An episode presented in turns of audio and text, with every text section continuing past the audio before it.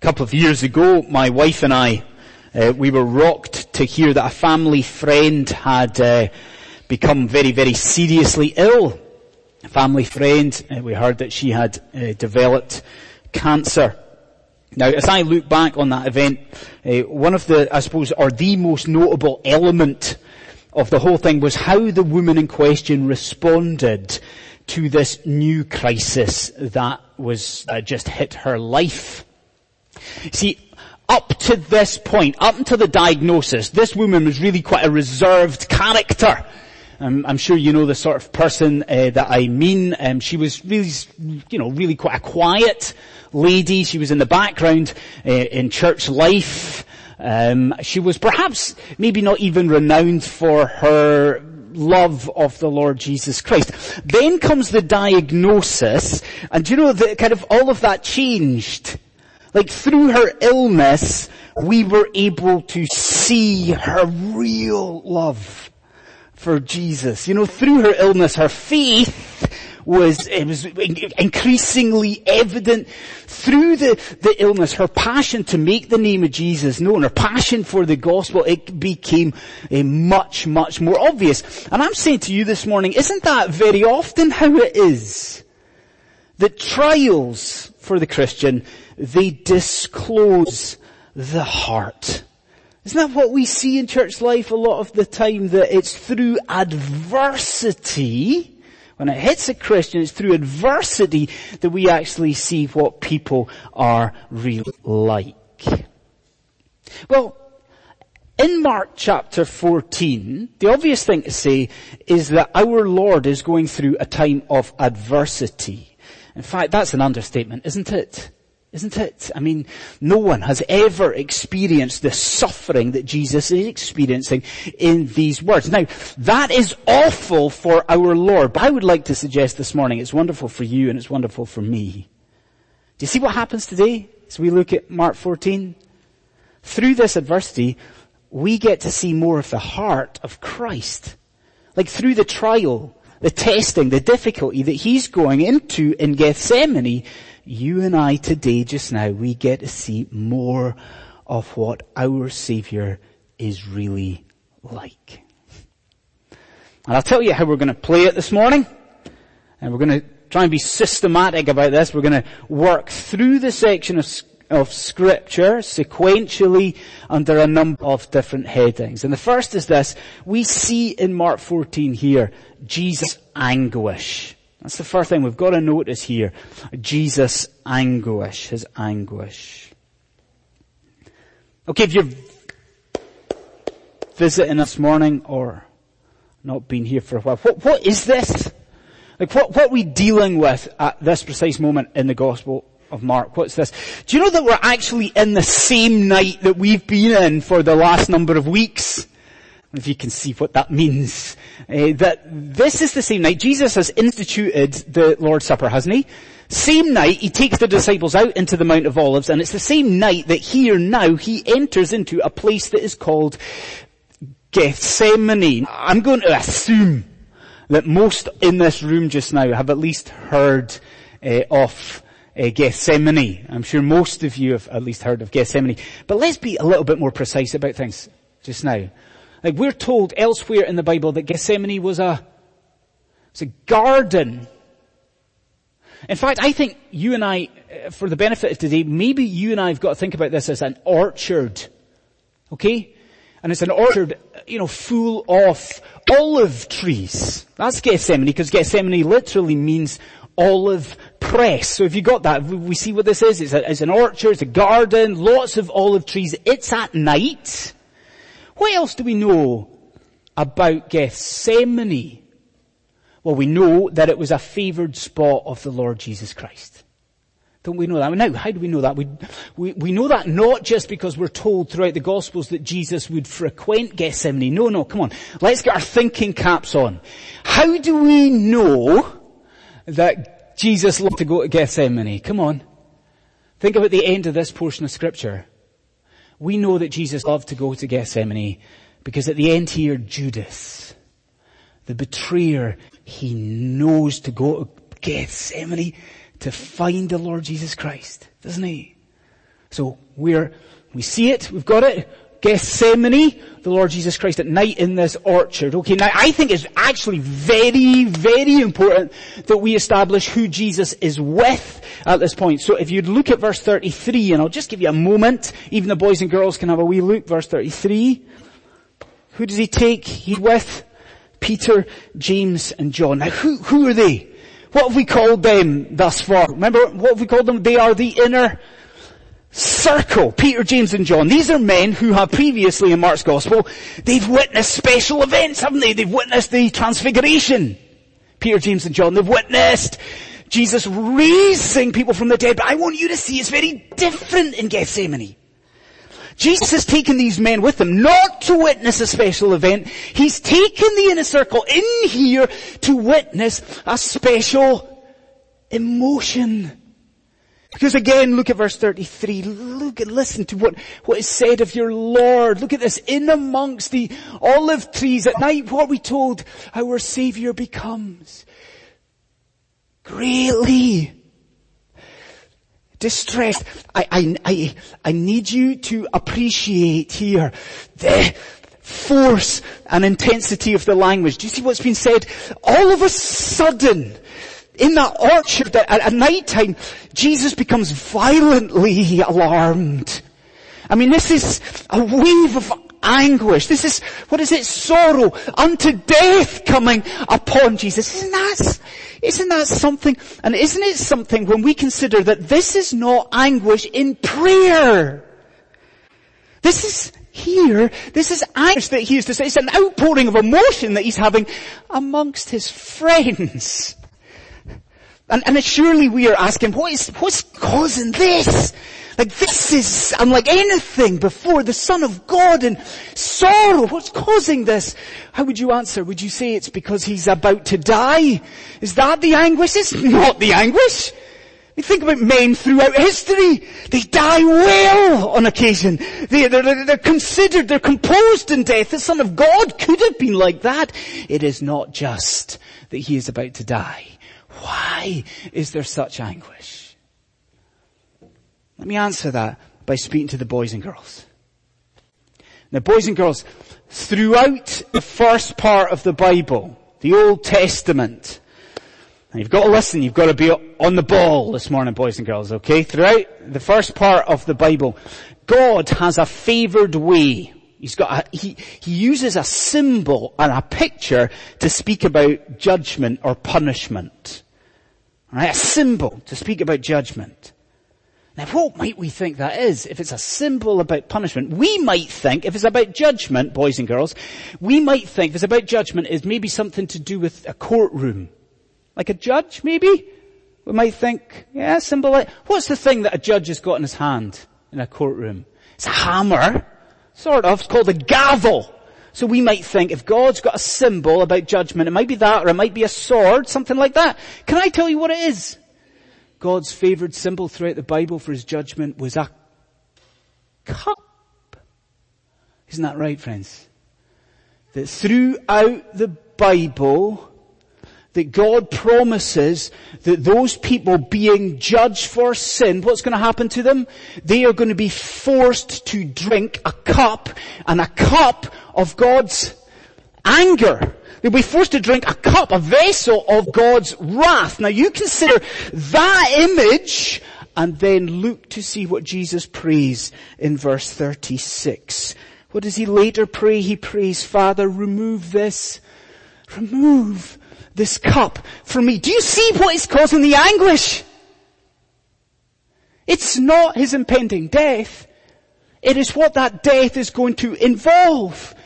Do you see what's happening in Gethsemane? In amongst these trees, it's almost like reality is just hitting home with Jesus. He realizes in just a few moments, he's not just going to face the attacks of men, he's going to face the awful anger of Almighty God at sin. I, I, wonder what you think. If you're a Christian, when you, when you realize that's what's causing the anguish, what do you think? What do you, maybe we think, maybe we think, hallelujah. I mean, we have a high priest who understands.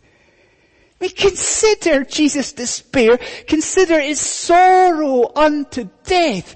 You and I have a savior who understands exactly what it's like to hit rock bottom. Look at the darkness. Maybe we think, hallelujah. And yes, yes. But there is a more solemn thought here, is there not? I want to ask you, who causes the anguish? I mean, there's your savior in the garden. He's, he's, he's in such darkness. Who caused that pain and that sorrow? It was you, wasn't it? And it was me. It was the burden of our sin that caused the Lord of glory in Gethsemane to break and to break before his friends. It was you and it was me. So we see Jesus' anguish. A second thing that we note here though is Jesus' appeal. So Jesus' anguish, but Jesus' appeal. Now in um, uh, Mark chapter 14, I'm sure you can see that there's this kind of gradual breaking away uh, by Jesus. Do you, do you see what I mean by gradual breaking away? He's with the twelve, he's with the, the larger group. Then we've seen already that he breaks off and he's with the inner circle. And then if you look at verse 35, you see what he does. He breaks away fully and he goes further into Gethsemane and he does it by himself now. We're told elsewhere in the Bible he's about a stone's throw away from the other disciples. He goes off by himself. Why? He goes off to pray. Now I just want to hear, mention a few aspects of this incredible prayer. First thing, we've got to see the posture of the prayer. I, again, uh, permit me just to speak to the boys and girls just for a moment. Now, boys and girls, at, at home you pray, don't you? The boys and girls pray at home. Some of you will pray sitting at the table. Do you? You pray sitting at the table with mum and dad maybe? Some of you will kneel uh, to pray, maybe kneeling at the side of your bed or at a chair. Others will be lying down to pray first thing in the morning, in bed, maybe last thing at night, praying. Now, here's my question for the boys and girls. What is Jesus? How does Jesus do it? What's his posture in prayer? Do you see it? Have a look at verse 35. What does he do? He, look at verse 35. He falls to pray. And Luke, in Luke's account is even more graphic than that. In Luke's account, Luke says that the Son of God at this very moment, Gethsemane, he falls and he falls with his face to the dirt. And if we need it, uh, has it not been underlined for us the trauma of Jesus Christ at this moment. This is the greatest crisis in his life up to now. That the Son of God would fall on his face to the earth. Do you see? We have the posture. Then notice also in the prayer the position that Jesus affords to God. Because how does Jesus address God in prayer? What does he call God in prayer. Do you see in verse 36 there are two terms. You've got one in Aramaic, you've got one in Greek. He calls him Abba, Father. Now, let's not be predictable about this, okay? Let's not have the argument that everyone likes to have about this. You know how, you know the argument I'm going to mention, do you? In church, oh, is Abba Father, is that the same as us praying Daddy? When we pray to God. Let's not be predictable. Let's not have that, that argument. There is none of the childishness of daddy prevalent or evident in this term. It's not about childishness. It's about familiarity. It is about closeness. So do you see what you've got in front of you? Do you see what it is that God is allowing you to do? You, as you read about Gethsemane, you're granted access to an intimate moment between the persons of the Trinity. This in here just not special. Even if you cannot see it, God is showing you the Son speaking, calling to the Father, calling in agony. Do you see this is a most personal moment? So the posture and the position. Then think about the pleading of the prayer because what do we want to know in a prayer? We want to know what Jesus asks in prayer. Don't we? Look at verse 35 because Mark sums it all up. Now be careful with the language. We'll need it. Jesus asks that this hour it might pass from him. Allow me just to stop. Um, for years, I was getting Gethsemane so wrong. I, I used to work in a, a, Christian bookshop and we would talk about portions of scripture during the day and, and we would talk about Gethsemane. For years, I was getting Gethsemane wrong because I was reading it and, and I thought Jesus couldn't really mean that prayer. Like he's praying there, what was it? That the hour passed by, praying to God that Calvary would pass him by, and I read that, thought he doesn't really mean that. He doesn't really want Calvary to pass him by. I mean, he's praying it just to fulfill scripture, praying it just to emphasize how awful Golgotha would be. Now, I, I, I, I want you to hear this. I was so wrong. And do you, under, do you understand what's happening here? Do you understand that the Son is begging his Father? Like this is genuine, this is heartfelt. He is, he is pleading with God that, that, that, that if possible that Calvary pass him by. This isn't uh, verbiage and it's not just for the sake of it, it's not just role playing. He's, he's, he's pleading, he is desperate that if at all possible that he would not have to walk this awful path of suffering. Now, what, does that distress you as a Christian? Does it sound like the Trinity? Is it cross purposes in Gethsemane? Worry not. Eh, because more than the posture, more than the position or the pleading, it is the priority of this prayer that's important. Look how Jesus ends the prayer. It's the end of verse 36. So he's pleading, he's begging that Calvary pass him by and then he says, yet not what I will but what you will. Do you see it? This isn't a demand. This is a prayer. There is this God honoring caveat. Yes, he's desperate that he not have to walk this path of suffering, but only, only if that is within the perfect purposes and will of Almighty and eternal God. And I think in that there's a lesson for you, there's a lesson for me about how we live, how we pray. Do you see it?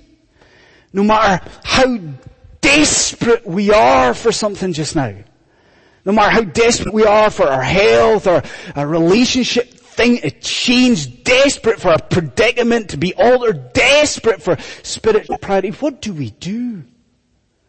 We do this. We pray but we pray within the framework of the purposes of God. We, at Gethsemane, what do we see? That for us too, our number one priority is always to pray, but pray in our lives forevermore, God's will be done. We see Jesus' anguish. We see Jesus' appeal. Thirdly, we see Jesus' attentiveness his attentiveness. When I became a Christian, uh, in my early twenties, or thereabouts, I think I've mentioned from the pulpit before, uh, or I have mentioned from the pulpit before, that at that time there was a number of other young men who, be, who were converted and became Christians. There was a big group of us. And uh, in that sort of first zeal of faith, what the group decided to do uh, was to stage an all-night prayer vigil. All-night prayer vigil. Does that sound a bit cheesy? It wasn't uh, cheesy. It was absolutely wonderful. Uh, so we got all the guys together, go around to one of the boys' houses, and we prayed. we kind of, you know, we, we spent the first while just talking about what we were going to pray about. We're going to pray, I remember it vividly, we we're going to pray about unity of the church that we were attending. We were going to pray about people to be converted. Really beg God that He would save people. We also prayed about the church a bit wider, you know, prayed about the persecuted church as well. We talked about these things, then we prayed. Now the whole evening was kind of punctuated by these little short breaks that we would have. You know, maybe in case, I don't know, I don't know why we decided to do that, but we punctuated it all where we'd stop and we'd go away and we'd just walk a little bit by ourselves, stretch our legs, have a glass of water, then we'd all come back together and get on it and we get praying again. Now you note, don't you, that that is what Jesus does in this garden in Mark chapter 14, do you? That it's not one long consecutive long prayer. What does he do? Like he breaks up this prayer, this heartfelt prayer. He breaks it up three times to return to Peter, James and John.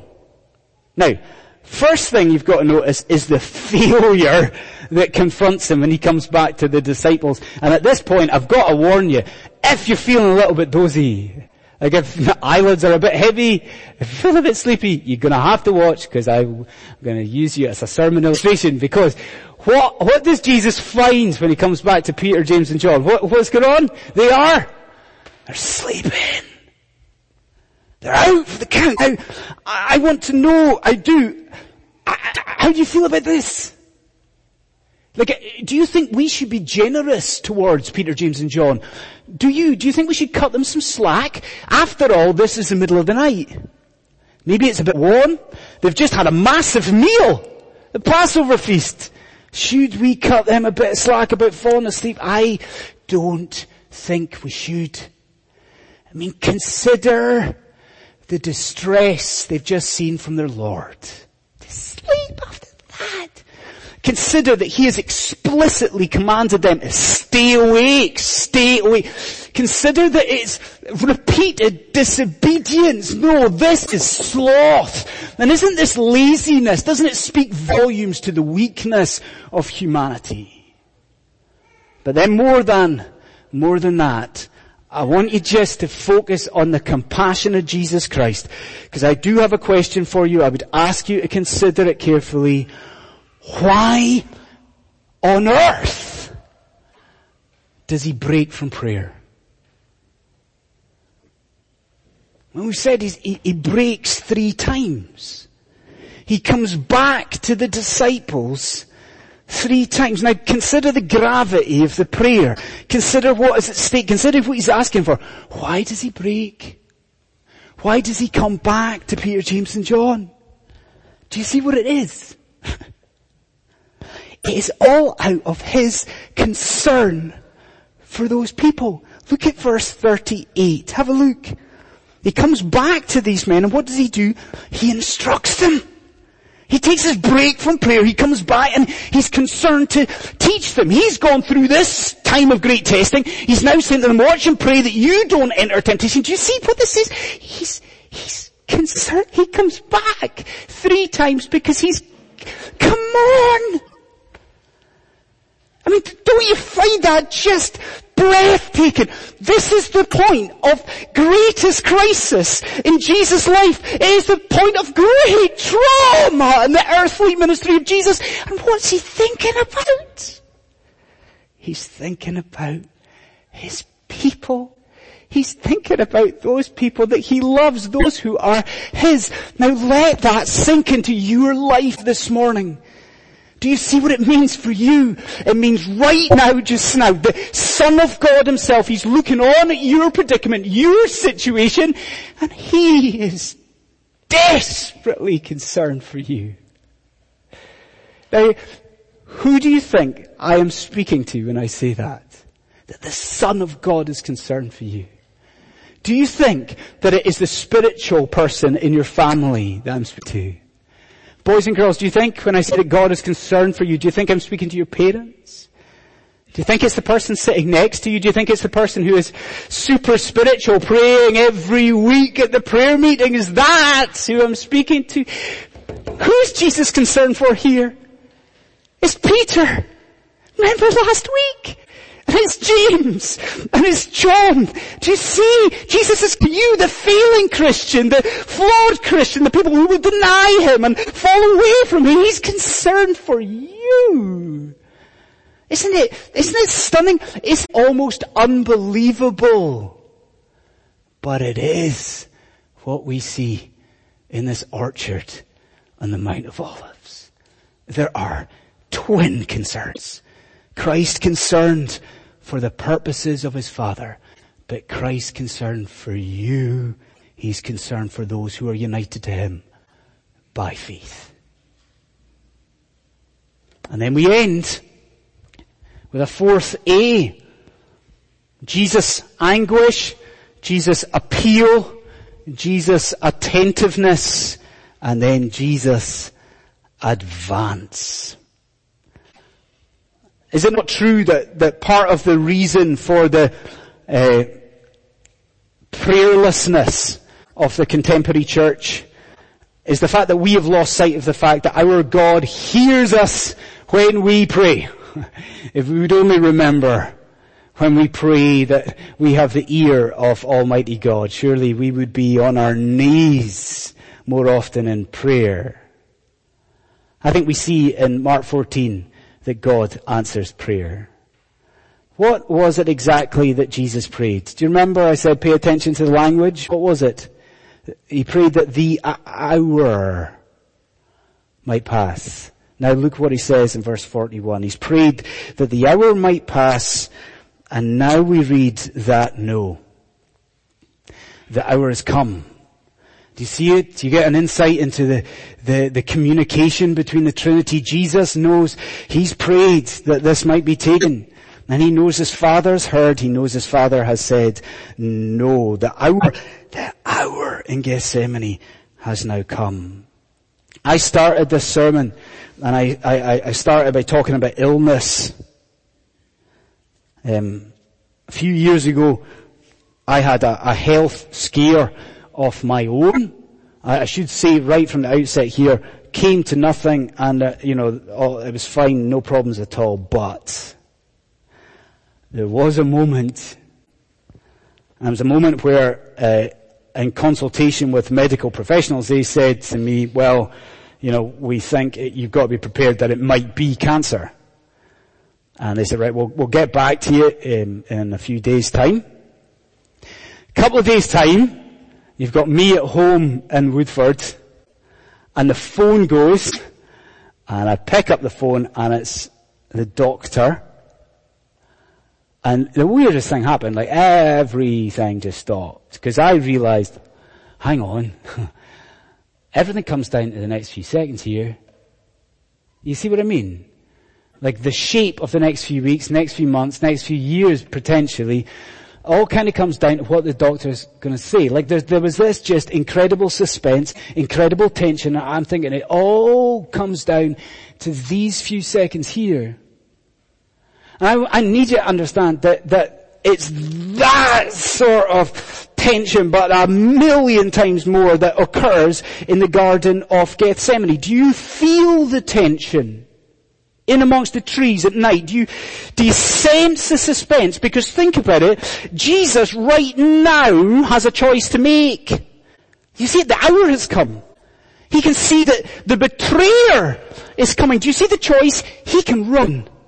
Like he can leave, he can get out of there, he can shrink back from this path of suffering, he can choose that, or he can choose to stay and endure the cup of God's wrath. Do you, do you sense the tension? Do you see that everything hinges on those few seconds?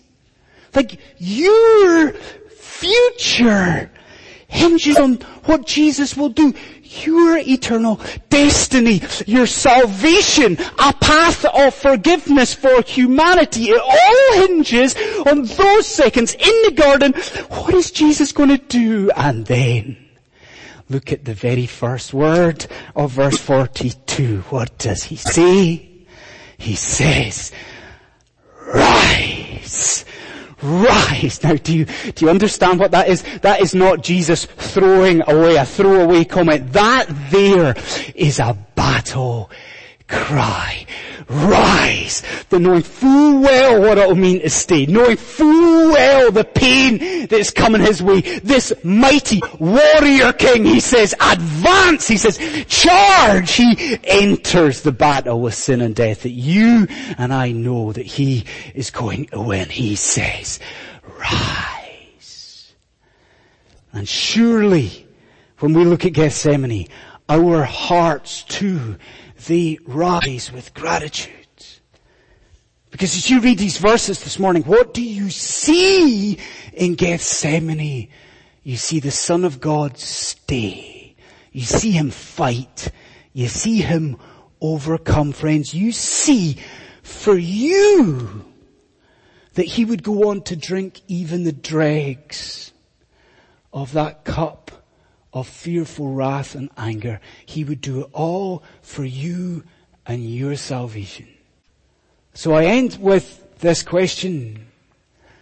Have you fallen with your face to the dirt before the Lord God Most High? Have you repented and believed in the Lord Jesus Christ? If you have not done that, I want you to understand that this morning, right now, at London City Presbyterian Church, there is another moment of suspense and tension. I tell you, even the angels and the heavenly beings, they look on at you just now. and they're wondering something. They're asking, what are you going to do? Will you continue to refuse Jesus? Will you continue to reject this sovereign Lord? Or this morning will you look into the orchard? Will you see through his affliction who Jesus is and what he has done to set his people free? I'm asking you, what are you going to do? Friends, if you have not before this very morning, look in to the garden. See a willing savior from sin and you today repent and believe in the Son of Almighty God. Let's pray.